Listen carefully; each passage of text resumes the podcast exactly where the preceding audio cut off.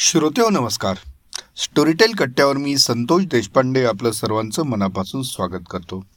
मित्रांनो दर आठवड्याला आपण शनिवारी स्टोरीटेलवरती भेटतो म्हणजे स्टोरीटेल कट्ट्यावरती भेटतो आणि जाणून घेतो येत्या आठवड्यात स्टोरीटेलवरती तुमच्यासाठी काय काय गोष्टी नवीन नवीन काय काय मेजवानी येणार आहे आणि तुम्हाला ज्या ज्या गोष्टी आवडतील त्या त्या तुम्ही तुमच्या सोयीने ऐकाव्यात त्या पद्धतीने तुम्ही प्लॅनिंग करावं त्यासाठी मी कट्ट्यावरती तुम्हाला या सगळ्या गोष्टी सांगत असतो.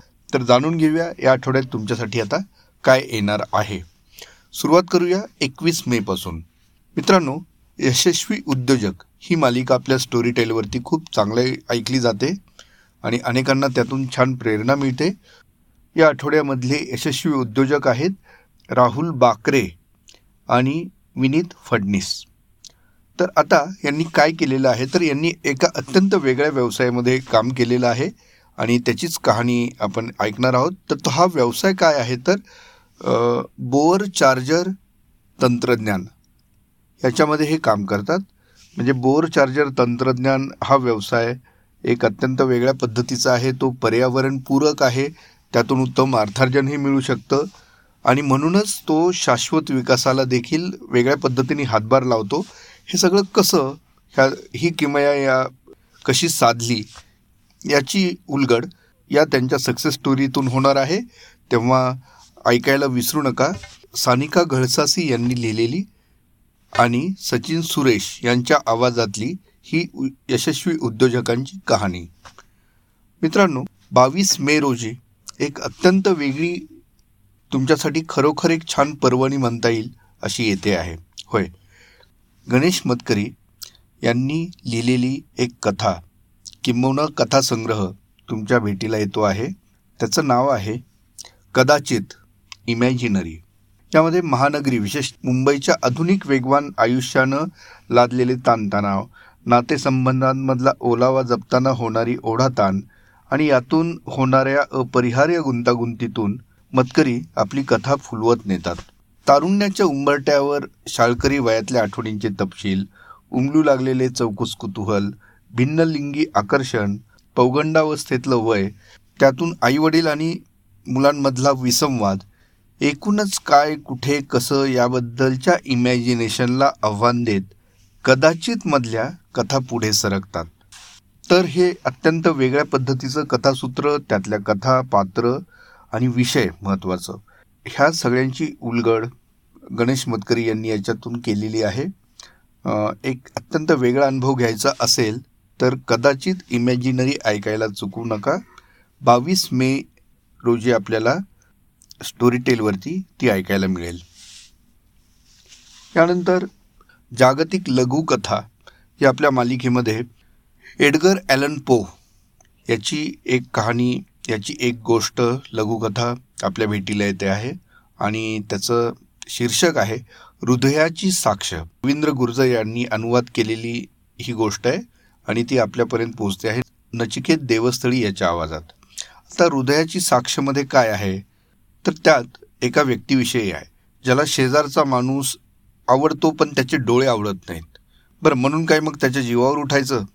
खरोखर एकजण योग्य संधीची वाट पाहत त्यासाठी टपून राहतो. त्यात त्याला यश येणार का? त्याची विवेकबुद्धी त्या अपराधाची टोचणी त्याला देणार का? बरं पोलीस आले तर तो त्यांना कसा तोंड देणार? कोणाचं हृदय ऐनवेळी दगा देणार? ही एक वेगळीच अनुभूती आहे. म्हणजे ही गोष्ट ऐकणं तर अत्यंत वेगळ्या पद्धतीची ही कहाणी ऐकायला विसरू नका. हृदयाची साक्ष नचिकेत देवस्थळीच्या आवाजात.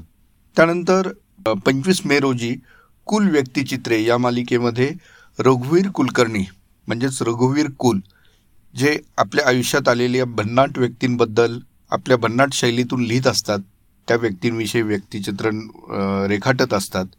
त्यांच्या आयुष्यात आलेला असाच एक व्यक्ती म्हणजे रमेश. त्याच्याविषयी त्यांनी खूप वेगळ्या पद्धतीने लिहिलेलं आहे आणि खरोखर प्रेमात पडावी अशी ही व्यक्तिचित्र अशी ही व्यक्तिमत्व आहेत. आणि रघुवीर कुल यांचा खास टच त्याला लाभलेला आहे. म्हणजे त्यांच्या विचारांचा त्यांच्या लेखनशैलीचा टच त्याला लाभलेला आहे. त्यामुळे या व्य- व्यक्तींविषयी ऐकताना त्यांना भेटल्याचा आभास झाला नाही तरच नवल. त्यामुळे ऐकायला विसरू नका. पंचवीस मे रोजी कुल व्यक्तिचित्रेमध्ये रमेश. मित्रांनो आणखी एक मालिका आपल्या स्टोरी टेलवरती खूप लोकांना आवडते. ती म्हणजे जग बदलणारे ग्रंथ. म्हणजे खरोखर ज्याला आपण एक वेगळं खाद्य म्हणू ज्ञानरंजनाचं ते यातून आपल्याला मिळतं. म्हणजे ज्या ज्या पुस्तकांनी आपल्या मानवी इतिहासामध्ये जडणघडणीमध्ये क्रांती आणलेली आहे अशा सर्वांचा इथे आढावा घेतला जातो. अशा ग्रंथांविषयी इथं त्यांची स्टोरी त्याच्या मागच्या लेखकांच्या भावना त्याची एकूणच जन्मकथा त्या ग्रंथाची ह्या सगळ्याविषयी इथं तुम्हाला माहिती मिळते. आणि याच मालिकेत यावेळी आपण ऐकणार आहोत एक्सपेरिमेंट्स इन प्लांट हायब्रिडायझेशन या प्रसिद्ध पुस्तकाबद्दल. आता हे काय आहे? तर वनस्पतींचा अभ्यास करताना ग्रेगोर मेंडल या धर्मगुरूने अनुवंशिकतेचं गुढ उलगडलं आणि त्यातून अनुवंशशास्त्र ही नवीन विद्याशाखा सुरू झाली. त्याने वनस्पतींवर केलेल्या प्रयोगांमधून अनेक सिद्धांत मांडले. या सिद्धांतांमुळे पुढे मानवांमध्ये निर्माण होणाऱ्या अनुवांशिक विकृतींचा अभ्यास करणे शक्य झाले. माणसाच्या शरीरातील प्रत्येक पेशीत सेहेचाळीस गुणसूत्रे असतात व तेवीस जोड्या असतात. या गुणसूत्रांमुळे काही कमतरता किंवा अधिक्य निर्माण झाले तर काही विकृती माणसात निर्माण होऊ शकतात. अशा या सिद्धांतामुळे या ग्रंथाचं मोल मानवी कल्याणासाठी अधिक आहे. तेव्हा जाणून घेऊया या ग्रंथाविषयी ग्रेगरी मेंडल यांच्या एक्सपेरिमेंट्स इन प्लांट हायब्रिडायझेशन या पुस्तकामधून. दीपा देशमुख यांनी त्याविषयी लिहिलेलं आहे आणि अमोघ चंदन याच्या आवाजातून आपण ते ऐकणार आहोत. मित्रांनो अशीच एक वैशिष्ट्यपूर्ण मालिका अलीकडेच आपण स्टोरी टेलवरती आणलेली आहे. ती आहे माहिती तंत्रज्ञान क्षेत्रातली. तर यावेळी मागच्या आठवड्यामध्ये आपण ऐकलं मायक्रोस्टॉल मायक्रोसॉफ्टची सक्सेस स्टोरी यावेळी आपण ऐकणार आहोत ॲपलची सक्सेस स्टोरी आता ॲपल कुणाला माहीत नाही? म्हणजे आयफोन तर सर्वांनाच माहीत आहे. आपल्या स्पर्धक कंपन्यांपासून नेहमी चार पावलं पुढं राहणं स्पर्धेला वाव देणं हे ॲपल या कंपनीचं सर्वात मोठं वैशिष्ट्य जगात सर्वोच्च स्थानी असलेल्या या कंपनीचं यश मोजक्या दहापेक्षा कमी उत्पादनांच्या जो जीवावर आहे यावर आपला विश्वास बसणार नाही. आयफोनची तीन चार मॉडेल्स लॅपटॉपची तीन चार मॉडेल्स आयपॅडचे तीन चार मॉडेल्स इतकंच ॲपलचं शोरूम तुम्हाला दाखवतो. म्हणजे इतकंच ॲपल ॲपलचं शोरूममधलं प्रदर्शन. ॲपलची स्पर्धा कशी करायची? हा प्रश्न स्पर्धक कंपन्यांना कायम डोकेदुखी ठरला आहे. ॲपलचा थक्क करणारा प्रवास जाणून घेऊयात. अवघ्या एक तासात ॲपल सक्सेस स्टोरीमधून अंबरीश देशपांडे यांच्या आवाजातून. त्यामुळे असा सगळा भरगच्च कार्यक्रम या आठवड्यात तुमच्यासाठी आहे. त्याचा तुम्ही जरूर आस्वाद घ्या.